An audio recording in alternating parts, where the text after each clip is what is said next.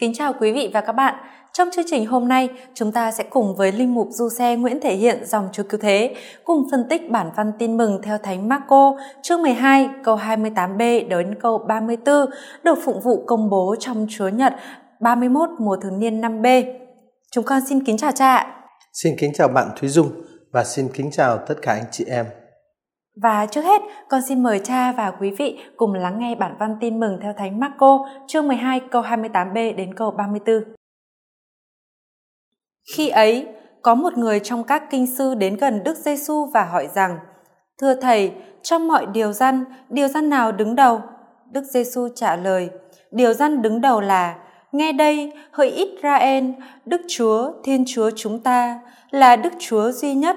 Ngươi phải yêu mến Đức Chúa, Thiên Chúa của ngươi, hết lòng, hết linh hồn, hết trí khôn và hết sức lực ngươi. Điều răn thứ hai là, ngươi phải yêu người thân cận như chính mình. Chẳng có điều răn nào khác lớn hơn điều răn đó."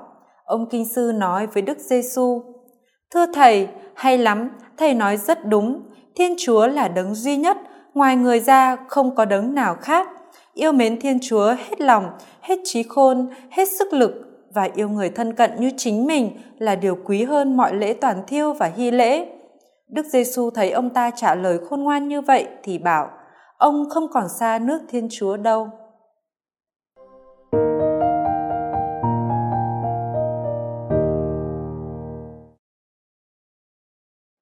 Thưa cha, một vị kinh sư đến hỏi chuyện thân tình với Đức Giêsu, có lẽ đây là một sự kiện đặc biệt đúng không ạ? Vâng, xét ở trong mối tương quan giữa Chúa Giêsu với các kinh sư ở trong tin mừng Marco đó, thì quả thực sự kiện này là một cái sự kiện đặc biệt vì ba lý do. Lý do thứ nhất, đây là lần đầu tiên ở trong tin mừng Marco tác giả kể câu chuyện một vị kinh sư đơn độc đến hỏi chuyện Chúa Giêsu, thay vì là một nhóm các kinh sư nói chung như ở những chỗ khác. Một vị kinh sư thôi. Cái lý do thứ hai đó là đây cũng là lần đầu tiên người thuật truyện trong tin mừng Marco trình bày một cách rất là tích cực về vị kinh sư. Và cái lý do thứ ba, đây là lần đầu tiên ở trong Marco Chúa Giêsu đưa ra một nhận định tích cực tốt đẹp về một người thuộc hàng ngũ các nhà chức trách tôn giáo của Do Thái. Vì ba lý do đó mà trình thuật này phải có nói là một trình thuật khá đặc biệt. Dạ vâng, và cuộc trao đổi giữa ông kinh sư với Chúa Giêsu có nội dung liên quan đến các điều răn. Có lẽ là ông kinh sư rất quan tâm đến các điều răn đúng không thưa cha? Đúng vậy đó. Và mối quan tâm này thực ra là điều rất là dễ hiểu. Chúng ta biết là các điều răn của Thiên Chúa được coi là cái thành phần quan trọng và quý giá trong mối tương quan giữa Thiên Chúa với dân của người.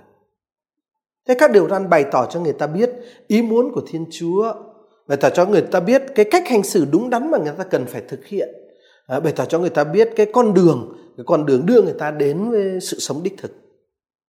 Không ai có thể ban sự sống cho chính mình được. Mọi người đều tùy thuộc vào Thiên Chúa hàng sống, và do đó mọi người đều phải thực thi các lệnh truyền của Thiên Chúa để có thể đạt tới sự sống đích thực đó. Vì vậy cho nên cái mối quan tâm về các điều răn quả thực là một mối quan tâm có thể nói là rất đương nhiên đối với người Do Thái nói chung và đối với các kinh sư Do Thái nói riêng.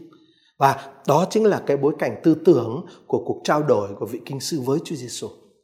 Và thưa cha, hình như là vấn đề ông kinh sư quan tâm không chỉ là một vấn đề tư tưởng mà còn là vấn đề thực tế, bởi vì ông quan tâm không phải là về điều răn nói chung nhưng là điều răn quan trọng nhất, điều răn đứng đầu.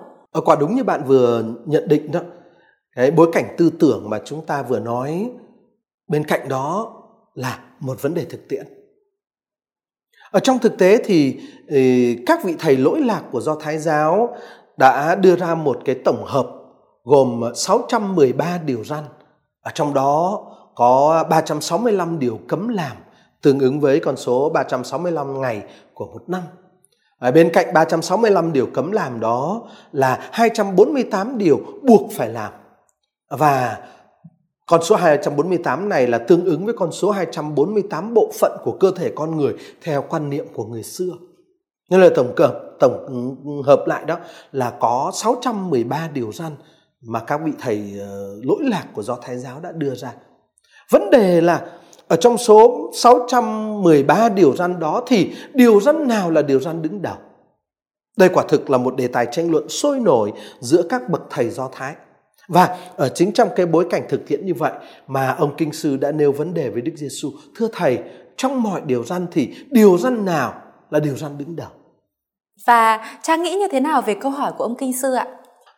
Vị Kinh Sư muốn biết đâu là điều răn đứng đầu, tức là đâu là điều răn thể hiện một cách chắc chắn nhất cái ý muốn của Thiên Chúa dành cho con người.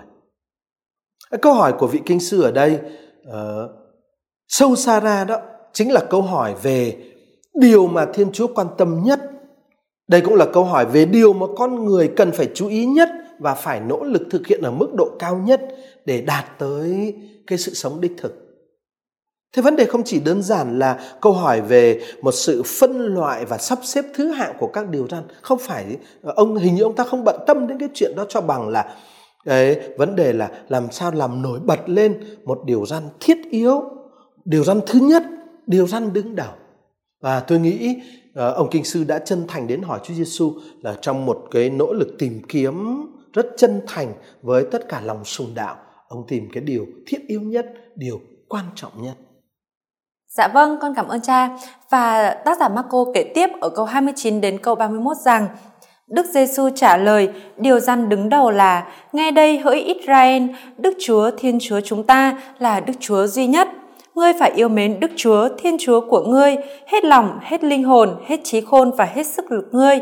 Điều răn thứ hai là ngươi phải yêu người thân cận như chính mình. Chẳng có điều răn nào khác lớn hơn các điều răn đó.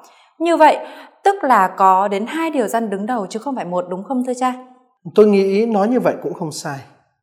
Vâng, liên quan đến điều răn thứ nhất, Chúa Giêsu nói điều răn đứng đầu là: Nghe đây hỡi Israel, Đức Chúa Thiên Chúa chúng ta là Đức Chúa duy nhất. Ngươi phải yêu mến Đức Chúa Thiên Chúa của ngươi hết lòng, hết linh hồn, hết trí khôn và hết sức lực ngươi. Thưa cha, tại sao Chúa Giêsu lại nói câu Nghe đây hỡi Israel, Đức Chúa Thiên Chúa chúng ta là Đức Chúa duy nhất ạ? Ở đây Chúa Giêsu lặp lại những lời của sách Đệ Nhị Luật chương 6 câu 4 cho đến câu 5 mà mọi người Do Thái đọc mỗi ngày trong lời cầu nguyện buổi sớm và buổi chiều, buổi hôm và buổi mai. Tức là ở trong kinh Shema của người Do Thái. Trong cái đoạn sách Đệ Nhị Luật chương 6 câu 4 câu 5 này thì điều răn yêu mến Thiên Chúa được dẫn nhập bởi lời kêu gọi nghe đây hỡi Israel vân vân.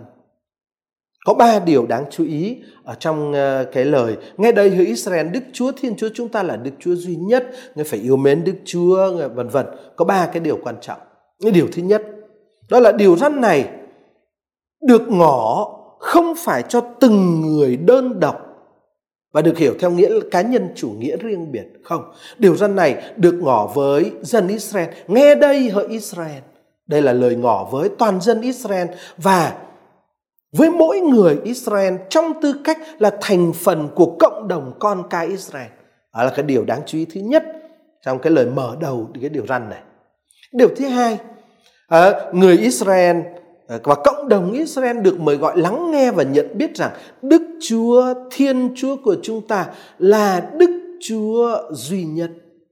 Nói cách khác, họ phải ý thức Đức Chúa mà họ được mời gọi yêu mến đó là đấng nào?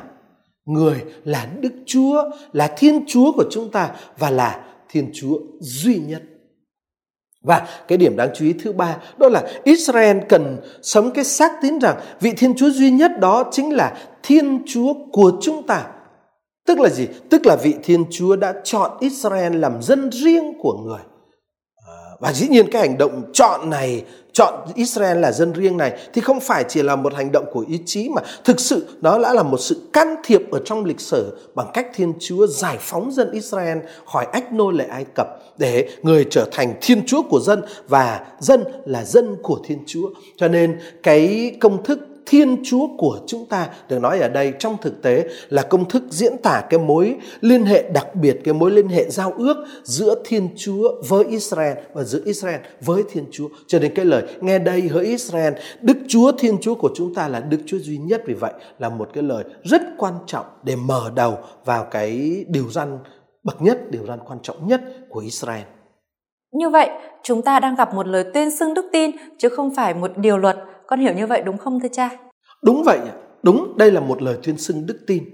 Trước khi nói nội dung của điều răn đó thì lời kinh Shema mà Chúa Giêsu lặp lại ở đây bắt đầu với việc tuyên xưng một cái lời tuyên tín về tính duy nhất và tính độc nhất của Thiên Chúa. Đức Chúa, Thiên Chúa của chúng ta là Đức Chúa duy nhất. Cái lời tuyên tín này thì hoàn toàn tương phản với tín ngưỡng đa thần của các dân xung quanh. Và trước khi nói đến điều răn thứ nhất, điều răn quan trọng nhất thì là một lời tuyên tín về tính độc nhất và tính duy nhất đó của Thiên Chúa. Vâng, tức là trước khi nói đến các điều răn, Chúa Giêsu cho thấy rõ ràng là Ngài chấp nhận tín điều cơ bản đó của đạo Do Thái. Đúng như bạn vừa nói. Và bằng cách chấp nhận cái tín điều căn bản này đó thì Chúa Giêsu cho thấy rất rõ ràng là Ngài không hề đối nghịch hay chống lại cái điều cốt yếu của đức tin Do Thái. Thiên Chúa là Đức Chúa duy nhất và là Thiên Chúa của Israel. Đức Giêsu không hề chối bỏ hay càng không chống lại cái điều cốt yếu đó của lòng tin Do Thái. Nhưng tại sao lại phải tuyên xưng lòng tin đó trước khi nói đến nội dung của điều răn thứ nhất là yêu mến Thiên Chúa thưa cha? Có hai điểm nhấn quan trọng ở đây. Điểm thứ nhất liên quan đến bản chất và giá trị của lòng yêu mến của con người đối với Thiên Chúa. Tuyên xưng Đức Chúa là Thiên Chúa của chúng ta, như tôi vừa nói hồi nãy, là tuyên xưng về mối tương quan giao ước đặc biệt của Thiên Chúa với dân, dân với Thiên Chúa. Ở trong mối liên hệ rất là đặc biệt giữa Thiên Chúa với dân ở trong giao ước đó thì tình yêu của Thiên Chúa dành cho dân là yếu tố đi bước trước. Ở trong cái mối liên hệ giao ước đó, tình yêu của Thiên Chúa là yếu tố đi bước trước. Và tình yêu mà người ta phải có, lòng mến mà người ta phải có đối với Thiên Chúa vì vậy luôn luôn chỉ là lời đáp trả. Tất nhiên lời đáp trả này còn rất nhiều yếu đuối và bất toàn, nhưng mà để xác định cái bản chất và giá trị của lòng yêu mến mà con người dành cho Thiên Chúa như theo yêu cầu của điều răn thứ nhất này, đó là cái lời đáp trả. Lòng yêu mến của con người đối với Thiên Chúa thực ra là lời đáp trả. Và để nói đến điều đó thì ta xác định thứ nhất, Thiên Chúa của chúng ta, Thiên Chúa đây mà chúng ta yêu mến là Thiên Chúa của chúng ta, Thiên Chúa của giao ước, Thiên Chúa trong một mối liên hệ đặc biệt, và trong đó tình yêu của Thiên Chúa là yếu tố đi bước trước. Cái điểm nhấn thứ hai cần chú ý ở đây đó là điểm nhấn liên quan đến đối tượng của tình yêu là chính Thiên Chúa. Israel được mời gọi ý thức rằng Thiên Chúa mà chúng ta phải yêu mến đó là Đức Chúa duy nhất, một mình người là Thiên Chúa mà thôi. Mọi thực tại hiện hữu khác đều chỉ là thụ tạo, nghĩa là do người tạo nên. Vì thế mà người ta phải yêu mến Thiên Chúa hơn hẳn và khác hẳn cái tình yêu mà người ta dành cho bất cứ thực tại nào khác không phải là Thiên Chúa. Đối diện với Đức Chúa là Thiên Chúa chúng ta và là Thiên Chúa duy nhất đó thì Israel được truyền phải yêu mến Thiên Chúa hết lòng, hết linh hồn, hết trí khôn và hết sức lực. Như vậy thì có hai cái điểm nhấn ở đây. Thì chúng ta tuyên xưng lòng, khi người Do Thái tuyên xưng lòng tin trước khi nói đến nội dung yêu mến Thiên Chúa, đó là để xác định cái bản chất và giá trị của lòng yêu mến mà điều răn này đòi hỏi. Và thứ hai đó là để xác định đối tượng của tình yêu mến đó là chính Thiên Chúa. Đó là Thiên Chúa nào? Thiên Chúa duy nhất và Thiên Chúa độc nhất. Vâng, nhưng yêu mến Thiên Chúa hết lòng, hết linh hồn, hết trí khôn và hết sức lực nghĩa là sao thưa cha? Yêu mến hết lòng, hết linh hồn, hết trí khôn và hết sức lực, tức là yêu mến bằng chính con người của mình, trong hiện hữu, trong ước muốn, trong suy nghĩ và trong hành động. Hết lòng, hết linh hồn, hết trí khôn và hết sức lực là như vậy. Tức là ở trong ước muốn, trong suy nghĩ, ở trong hành động, trong hiện hữu. Điều đáng chú ý nữa là cả bốn thực tại của con người được liệt kê ở đây: trái tim mà thường chúng ta dịch là lòng, rồi linh hồn, trí khôn và sức lực. Cả bốn thực tại này đều được xác định bằng yếu tố toàn bộ, yếu tố tất cả, hết lòng, hết linh hồn, hết trí khôn, hết sức lực. Nói cách khác, toàn bộ con người phải dấn thân vào trong tình yêu đối với Thiên Chúa. Chứ đây không phải chỉ là vấn đề cảm giác mà thôi. Yêu mến Thiên Chúa không phải chỉ là vấn đề của cảm giác mà vấn đề của toàn bộ hiện hữu, toàn bộ con người. Là cái con người toàn diện với tất cả những khả năng và sức lực của mình đó, theo cách thức riêng của mỗi người, phải hoàn toàn hướng về Thiên Chúa ở trong tình yêu và tìm kiếm người, yêu mến người, kết hiệp với người, thuộc trọn vẹn về người. Đó chính là lệnh truyền yêu mến Thiên Chúa, và đó là lệnh truyền đứng đầu trong mọi lệnh truyền. Dạ vâng, đó là lệnh truyền thứ nhất, và ngay sau lệnh truyền thứ nhất, Chúa Giêsu gắn chặt lệnh truyền thứ hai. Điều răn thứ hai là ngươi phải yêu người thân cận như chính mình. Hình như trong Cựu Ước, điều răn này nằm khác chỗ với điều răn thứ nhất trên kia, đúng vậy không thưa cha? Vâng, đúng vậy. Lệnh truyền yêu người thân cận như chính bản thân mình được trích từ trong sách Lê-vi chương 19 câu 18, tức là từ một bản văn khác với bản văn của lệnh truyền thứ nhất nói trên. Nói cách khác, ở trong Cựu Ước đó thì hai cái lệnh truyền này không được đặt liền kề nhau. Người phải yêu mến Thiên Chúa để người phải yêu người đồng loại, không. Hai lệnh truyền này ở trong Cựu Ước không được đặt liền nhau, và đương nhiên là không đương nhiên gắn chặt với nhau đâu. Cho nên cái sự kiện Chúa Giêsu gắn hai cái lệnh truyền này với nhau ở đây quả thực là một cái việc làm đặc biệt của chính Đức Giêsu. Tất nhiên nó không phải là lạ lùng so với người Do Thái, nhưng mà nó quả thực là một việc đặc biệt. Vâng, và mối tương quan giữa hai điều răn này như thế nào thưa cha?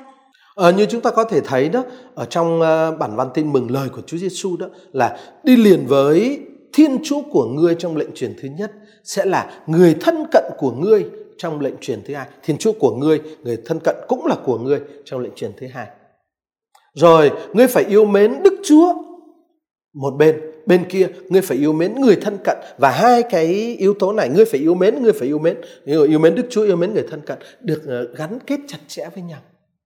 Như vậy là Thiên Chúa của ngươi, người thân cận của ngươi, ngươi phải yêu mến Thiên Chúa của ngươi, ngươi phải yêu mến người thân cận của ngươi.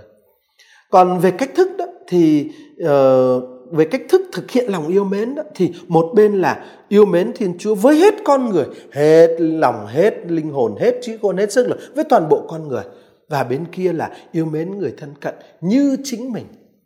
Về cách thức một bên là với hết con người, một bên là với chính mình, như chính mình. Rồi một yếu tố nữa, nói về tương quan giữa hai lệnh truyền này thì chúng ta có thể thấy rõ ràng lệnh truyền thứ hai này gắn chặt và phát xuất từ lệnh truyền thứ nhất. Tôi không thể yêu mến Thiên Chúa mà đồng một chặt lại từ chối và ghét bỏ những con người mà Thiên Chúa yêu mến bằng cũng một cách thức, một mức độ như là người yêu mến chính bản thân tôi. Cho nên tình yêu đối với người thân cận thực chất nó là hiệu quả và là bằng chứng của tình yêu đối với Thiên Chúa. Và một cách logic thì chúng ta không thể nói chúng ta yêu mến Thiên Chúa mà lại không yêu mến người thân cận. Vâng, con xin cảm ơn cha. Và sau câu trả lời rất ngắn gọn và xúc tích của Chúa Giêsu, Thánh Marco kể tiếp. Ông kinh sư nói với Chúa Giêsu: "Thưa thầy, hay lắm, thầy nói rất đúng." Có thể hiểu đây là một lời khen hiếm hoi từ giới kinh sư được không ạ? Quả đúng là như vậy. Đây đúng là trường hợp duy nhất ở trong các sách tin mừng, một vị kinh sư xác nhận tính chính xác, tính đúng đắn trong lời dạy của Chúa Giêsu. Đây là lần duy nhất một vị kinh sư công nhận Đức Giêsu là một vị tôn sư với giáo huấn đúng đắn. Cho nên quả thực đây là một lời khen ngợi rất hiếm hoi.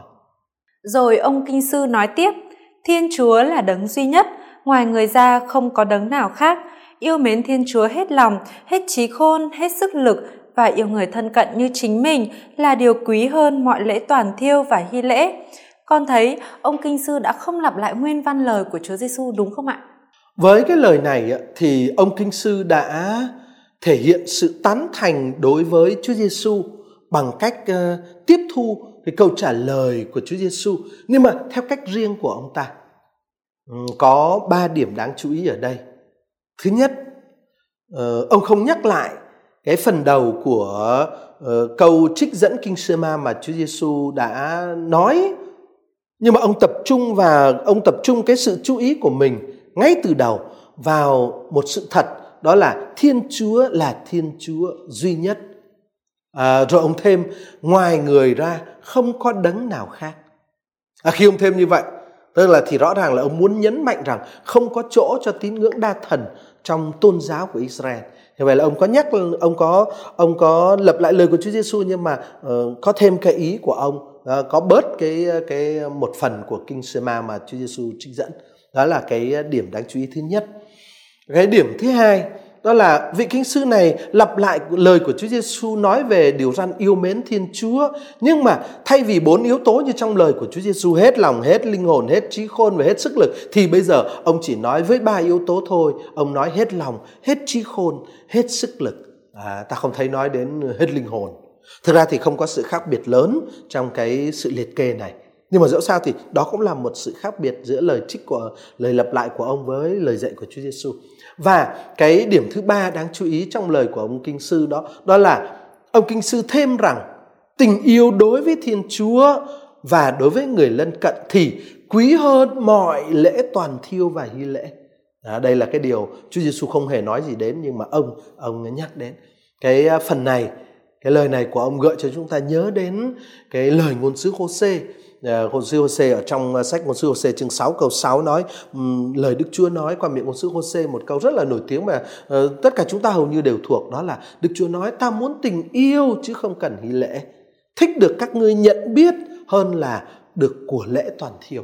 Cho nên chính Thiên Chúa muốn như vậy, chính Thiên Chúa muốn tình yêu. Cho nên vị kinh sư ở đây nói tình yêu đối với Thiên Chúa và người thân cận thì quý hơn mọi lễ toàn thiêu và hy lễ.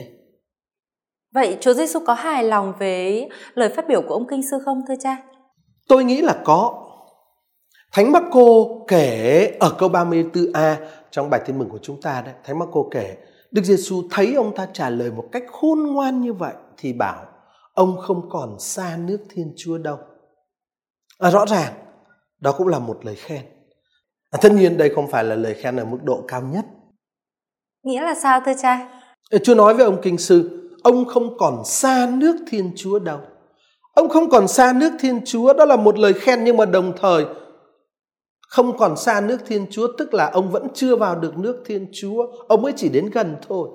Hình như là Chúa vẫn như còn muốn ông đi xa hơn nữa. Vâng, con nghĩ có lẽ Chúa Giêsu muốn mời gọi ông kinh sư không chỉ dừng lại ở việc hiểu biết và chấp nhận những điều luật đó trong lý thuyết, mà còn là đưa vào trong thực tế, thực hành điều luật mến Chúa và yêu người. Cha có đồng ý như vậy không ạ? Vâng, tôi cũng nghĩ như vậy. Chỉ thuộc điều răn thôi thì vẫn chưa vào được nước Thiên Chúa, cần phải thực hành những điều răn nữa. Chắc chắn là như thế. Nhưng mà ở cái điểm này đó, tôi xin thêm 2 điều mà tôi nghĩ là cũng rất quan trọng.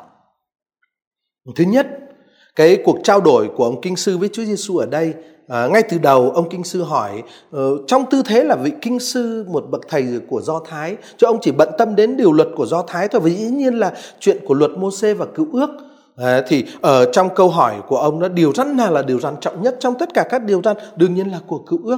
Và Chúa Giêsu ở trong cái cuộc nói chuyện như vậy thì người nói trong những điều răn của Cựu Ước đó thì yêu mến Thiên Chúa hết lòng, hết linh hồn, hết trí khôn và hết sức là điều răn quan trọng nhất, và yêu người thân cận như chính mình là điều thứ 2 cũng quan trọng như vậy. Tức là Chúa Giêsu vẫn đang cùng trao đổi với ông kinh sư, và cái chân trời của trao đổi đó là những lệnh truyền của Thiên Chúa trong Cựu Ước. Thì lệnh truyền của Thiên Chúa trong Cựu Ước á, thì là như thế đó: yêu mến Thiên Chúa và yêu người thân cận như chính mình. 2 cái điều răn đó là 2 điều răn quan trọng nhất, nhưng đó là ở trong Cựu Ước thôi. Và ở trong cái phạm vi Cựu Ước, mà nếu chỉ sống hết cỡ cái phạm vi Cựu Ước đó thì người ta vẫn chưa thể đạt thấu nước Thiên Chúa được, là bởi vì cái lý tưởng của Tân Ước sẽ đi xa hơn. Chúng ta biết là ở trong rất nhiều chỗ trong Tân Ước chúng ta biết cái điều này. Thì Đức Chúa Giêsu mời gọi chúng ta yêu như Thiên Chúa yêu. Ở trong Tin Mừng Gioan thì nói rất rõ ràng luôn là anh em hãy yêu thương nhau như Thầy yêu thương anh em. Còn ở trong cái lệnh truyền của Cựu Ước mà Chúa Giêsu trích dẫn ở đây, trích dẫn từ sách Lê-vi, chúng ta thấy đó là gì? Yêu người thân cận như chính mình. Cái đó là lý tưởng cao rồi đó, khó thực hiện, nhưng mà xin lỗi, vẫn đang còn lấy mình làm chuẩn.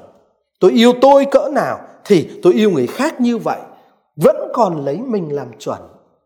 Đó. Còn đang khi đấy lý tưởng của Tân Ước sẽ không lấy mình làm chuẩn nữa, mà lấy Thiên Chúa làm chuẩn. Và Chúa Giêsu sẽ nói đó là hãy nên hoàn thiện như Cha anh em trên trời là đấng hoàn thiện. Cho nên cái lý tưởng của Tân Ước sẽ là yêu cả người thân cận nữa. Mình yêu đến mức độ vô biên. Mình yêu như Chúa yêu, chứ không phải là yêu người thân cận như mình yêu chính mình. Đó, mình vẫn không lấy mình làm chuẩn. Cho nên ở cái điểm này á, chúng ta thấy như vậy là lý tưởng của Tân Ước sẽ vượt xa hơn rất nhiều. Cho nên người kinh sư ở đây được Chúa Giêsu khen ngợi là ông nói đúng. Chính ông khen Chúa Giêsu là ông nói đúng lắm, và Chúa Giêsu cũng nói ông ông đã tuyệt vời đấy, trả lời khôn ngoan đấy, nhưng mà ông vẫn chưa vào được nước Thiên Chúa. Để vào được nước Thiên Chúa thì anh phải thực hiện lý tưởng của Tân Ước, lý tưởng của thời mới, yêu như chính Thiên Chúa yêu, lấy Thiên Chúa làm chuẩn mực. Đó là điểm thứ nhất mà tôi nghĩ rất quan trọng chúng ta phải chú ý. Chúng ta thường hay trích dẫn lời này, yêu người thân cận như chính mình, mà quên lý tưởng của Chúa Giêsu còn đi xa hơn. Cái điểm thứ hai mà tôi nghĩ là rất quan trọng và chúng ta cũng cần phải bổ túc ở đây, đó là cái điểm cốt tử trong cái tư cách là môn đệ của Chúa, tức là cái điểm cốt yếu khiến cho chúng ta đi vào trong nước Thiên Chúa đó, thì là không phải là thực hiện điều này điều kia, mà là gắn bó với chính Chúa Giêsu. Cách đây mấy tuần chúng ta biết là do câu chuyện trong Tin Mừng Marco đấy thôi, một người thanh niên giàu có đến gặp Chúa Giêsu và hỏi Chúa Giêsu: thưa thầy nhân lành, tôi phải làm điều gì tốt để được sự sống đời đời? Sau khi nói anh ta thực hiện các điều răn và anh ta nói anh ta đã thực hiện từ nhỏ, thì Chúa Giêsu nói anh thiếu một điều thôi, đó là bỏ tất cả những gì anh có, bán tất cả những gì anh có cho kẻ khó và anh đến theo tôi. Cái điều cốt yếu trong tư cách môn đệ của Chúa Giêsu để chúng ta đi vào ở trong nước của Thiên Chúa đó là gắn bó với Chúa Giêsu, đi theo Chúa Giêsu. Nó quả thực ngay từ đầu Tin Mừng Marco, Chúa Giêsu kêu gọi anh Phêrô, kêu gọi anh Anrê, kêu gọi anh Gioan, kêu gọi anh Giacôbê, thì lời kêu gọi rất căn bản vẫn là hãy theo tôi. Cho nên cái điểm cốt yếu khiến cho người ta có thể đi vào nước Thiên Chúa và chắc chắn vào nước Thiên Chúa đó là gắn bó với Chúa Giêsu. Người kinh sư trong bài Tin Mừng của chúng ta bây giờ đó là chẳng hạn ở trong thực tế anh có thực hành được hai cái điều răn mến Chúa và yêu người, nhưng mà anh chưa gắn với Chúa Giêsu thì anh chỉ mới gần nước trời thôi. Cho nên cái lời này của Chúa Giêsu khen ông kinh sư đó và nói với anh kinh sư là ông không còn xa nước Thiên Chúa bao nhiêu, vì vậy theo tôi, nó là một lời bờ ngỏ cho một lời mời gọi khác, đó là anh hãy để được vào nước Thiên Chúa thì anh còn phải làm gì? Thưa, anh phải thực hiện những điều răn để yêu người thân cận như Thiên Chúa yêu. Và thứ hai, điều quan trọng đó là anh phải trở thành môn đệ của Chúa Giêsu, phải gắn bó với chính Thiên Chúa, với chính Chúa Giêsu. Là như vậy. Tóm lại có 3 điều cần chú ý để hiểu đúng lời Chúa Giêsu nói với ông kinh sư rằng ông vẫn chưa vào được nước Thiên Chúa, mới chỉ đến gần thôi. Điều thứ nhất là hiểu biết thôi, thuộc điều răn thôi chưa đủ, cần phải thực hành điều răn. Thứ hai nữa đó là cần phải yêu người thân cận, không phải như chính mình mà thôi đâu, mà yêu như Chúa yêu, lấy Thiên Chúa làm chuẩn cho cái tình yêu của mình dành cho người thân cận. Và thứ ba đó là gắn bó với chính Chúa Giêsu và trở thành môn đệ của người. Khi chúng ta làm được như vậy là chúng ta mới thực sự đi vào nước Thiên Chúa. Dạ vâng, con xin cảm ơn những chia sẻ của cha.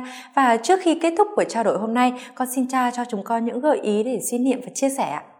Vâng, tôi xin có 3 gợi ý để suy niệm và chia sẻ. Gợi ý thứ nhất, thái độ chân thành trong việc tìm hiểu xem đâu là điều Thiên Chúa quan tâm và muốn chúng ta thực hiện trước hết và trên hết. Cái thái độ chân thành tìm hiểu như thế là một thái độ tâm linh cần thiết, là một thái độ tâm linh quan trọng và hữu ích để chúng ta có thể trung thành thực sự trong đời sống tôn giáo, trong đời sống tâm linh, trong đời sống luân lý. Và ông kinh sư ở trong bài Tin Mừng hôm nay là gương mẫu cho chúng ta về cái thái độ chân thành tìm kiếm đó. Vâng, tức là chúng ta có thể học được bài học rất quý từ thái độ và cuộc tìm kiếm của ông kinh sư, đúng không ạ? Và lời gợi ý chia sẻ thứ hai của cha là như thế nào ạ? Điều thứ hai chúng ta có thể suy niệm và chia sẻ trong tuần này là về giá trị và sự cần thiết của việc sống 2 điều răn mến Chúa và yêu người trong đời sống cá nhân và đời sống cộng đồng. Yêu mến Thiên Chúa hết lòng, hết linh hồn, hết trí khôn và hết sức lực chính là điều răn thứ nhất, vì nó mang lại ý nghĩa cho tất cả những điều răn khác và nó đảm bảo thực chất cho việc tuân giữ mọi điều răn khác mà Thiên Chúa ban cho dân người. Nhưng mà đồng thời với cái lệnh truyền đó và gắn chặt với cái lệnh truyền yêu mến Thiên Chúa đó là lệnh truyền yêu mến người khác. Mức độ của Cựu Ước là yêu mến người khác như chính mình, còn ở mức độ của Tân Ước ra là yêu mến người khác như Thiên Chúa yêu họ.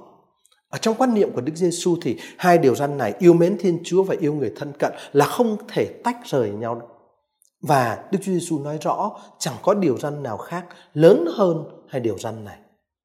Người yêu mến Thiên Chúa thực sự thì sẽ phải có một cái cách sống và cái cách hành xử hoàn toàn giống với Thiên Chúa, là Đấng luôn luôn yêu mến con người. Cho nên việc tuân giữ nghiêm chỉnh hai cái điều răn này, mến Chúa và yêu người, sẽ chắc chắn sẽ tạo nên một cộng đồng xã hội thái bình, công minh và chính trực. Và tôi nghĩ cái điều này là quan trọng. Dạ vâng, đúng thực là mến Chúa và yêu người là những điều cốt tử để xây dựng nên một cộng đồng xã hội thái bình, công minh và chính trực. Gợi ý suy niệm và chia sẻ thứ ba của tôi sẽ liên quan đến đặc điểm của đời sống tôn giáo xuất phát từ việc Chúa Giêsu gắn hai cái lệnh truyền mến Chúa và yêu người thành một khối duy nhất. Chúng ta biết là điểm độc đáo trong câu trả lời của Đức Giêsu không phải là ở chỗ Đức Giêsu nói đến hai điều răn mà những người Do Thái vốn thuộc nằm lòng rồi. Điểm độc đáo trong câu trả lời của Chúa Giêsu là ở chỗ người coi điều răn mến Chúa và điều răn yêu người đó là hai điều răn quan trọng như nhau và là quan trọng nhất trong toàn bộ lề luật. Bên cạnh đó, cái việc gắn kết hai điều răn mến Chúa và yêu người lại với nhau trong bài tin mừng hôm nay quả thật cũng là một việc làm đặc biệt của Đức Giêsu. Thế khi hai điều răn quan trọng nhất này, mến Chúa và yêu người, được nối kết chặt chẽ với nhau, thì tôn giáo của hai điều răn này phải được đưa ra khỏi đền thờ để đi vào cuộc sống thường nhật hàng ngày. Đạo phải là thực tại sống hàng ngày được diễn tiến dưới ánh nhìn của Thiên Chúa, và con người ta không còn được phép dừng lại trên sự phân biệt giả tạo giữa những bổn phận đối với Thiên Chúa trong nhà thờ và những thái độ của người ta đối với đời sống cộng đồng và xã hội. Tách biệt và thực ra chỉ là sự tách biệt giả tạo giữa bổn phận đối với Thiên Chúa và bổn phận đối với cộng đồng. Sống đạo theo cái kiểu tách biệt như thế quả thực là không phù hợp với lời dạy của Chúa Giêsu trong bài tin mừng hôm nay. Dạ vâng, nhưng đó cũng là những nguy cơ mà chúng con thường phải đối diện trong cuộc sống ngày hôm nay, đúng không ạ? Con xin cảm ơn cha vì buổi chia sẻ ngày hôm nay đã giúp chúng con hiểu rõ hơn bài tin mừng Chúa Nhật 31 mùa Thường Niên năm B ạ. Xin cảm ơn quý vị và các bạn đã cùng chúng tôi tìm hiểu bài tin mừng ngày hôm nay, và chúng ta hẹn gặp lại nhau trong chương trình tuần tới cùng tìm hiểu bài tin mừng Chúa Nhật 32 mùa Thường Niên 5B. Xin kính chào quý vị và các bạn trong Chúa Cứu Thế.